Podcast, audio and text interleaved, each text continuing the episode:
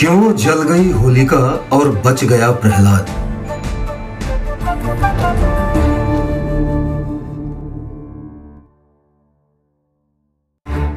हिरण्य कश्यप नाम का एक राजा था, जो स्वयं को ईश्वर मानता था।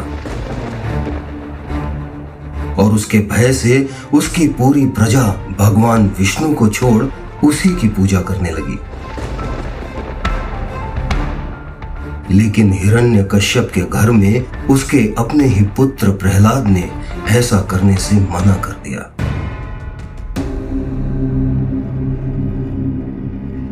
क्योंकि प्रहलाद केवल भगवान विष्णु की ही पूजा करता था। उनसे ही प्रेम करता था और उनमें ही अटूट आस्था और विश्वास रखता था। हिरण्य कश्यप को लगने लगा कि उसके अपने ही घर में एक कुलद्रोही पैदा हो गया है। हिरण्य कश्यप अपने अहंकार में इतना चूर हो गया था कि उसने अपने ही पुत्र को मार डालने की ठान ली। प्रहलाद को विषैले सर्पों के बीच छोड़ा गया। उसे पहाड़ से फेंका गया। लेकिन अहंकारी हिरण्य कश्यप का हर प्रयास विफल रहा। और प्रहलाद का बाल भी बाका नहीं हुआ। अब हिरण्य कश्यप के पास प्रहलाद को मारने का एकमात्र उपाय बची थी उसकी बहन होलिका। होलिका के पास एक ऐसा वस्त्र था जिसे ओढ़कर वो किसी भी अग्नि से बच सकती थी। इसीलिए हिरण्य कश्यप ने होलिका से कहा कि यदि वो उस वस्त्र को ओढ़कर प्रहलाद के साथ अग्नि कुंड में बैठ जाए तो प्रहलाद की मृत्यु निश्चित हो जाएगी। होलिका को प्रहलाद से बहुत स्नेह भी था। और पूर्णिमा के दिन उसके प्रेमी इलोजी से उसका विवाह होना भी तय था। इसीलिए जब उसने ऐसा करने से मना किया, तब हिरण्य कश्यप ने उसके प्रेमी इलोजी को मार डालने की धमकी दी। होलिका अपने प्रेम के आगे विवश हो गई और प्रहलाद के साथ अग्नि कुंड में बैठकर उसके प्राण लेने को तैयार हो गई।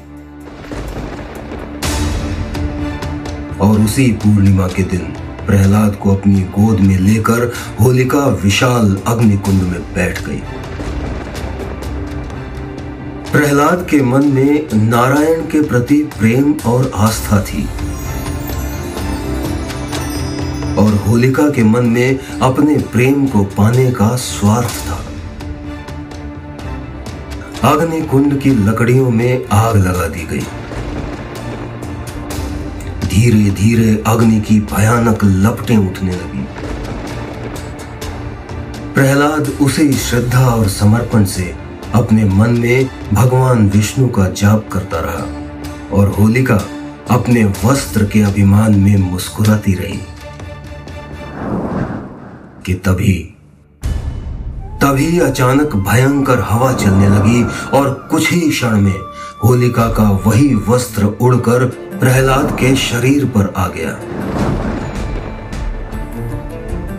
देखते ही देखते उस विशाल अग्निकुंड में होलिका के साथ उसका स्वार्थ और हिरण्य कश्यप का अहंकार भी जलकर राख हो गया।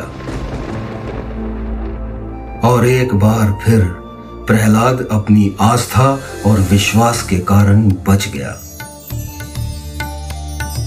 प्रेम स्वार्थ का नहीं, त्याग का नाम है। प्रेम विवशता का नहीं, विश्वास और समर्पण का नाम है। यही अंतर था प्रहलाद और होलिका के प्रेम में। और यही कारण है कि प्रहलाद को अग्नि छू भी नहीं सकी और उसी अग्नि में होलिका भस्म हो गई। इसीलिए होली के एक दिन पहले जब होलिका दहन होता है उसमें हम अपने स्वार्थ को, अहंकार को जलाते हैं। और फिर अगले दिन श्रद्धा, प्रेम और आस्था के रंगों की होली मनाते हैं।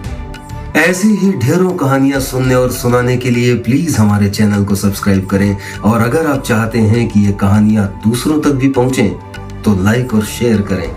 धन्यवाद।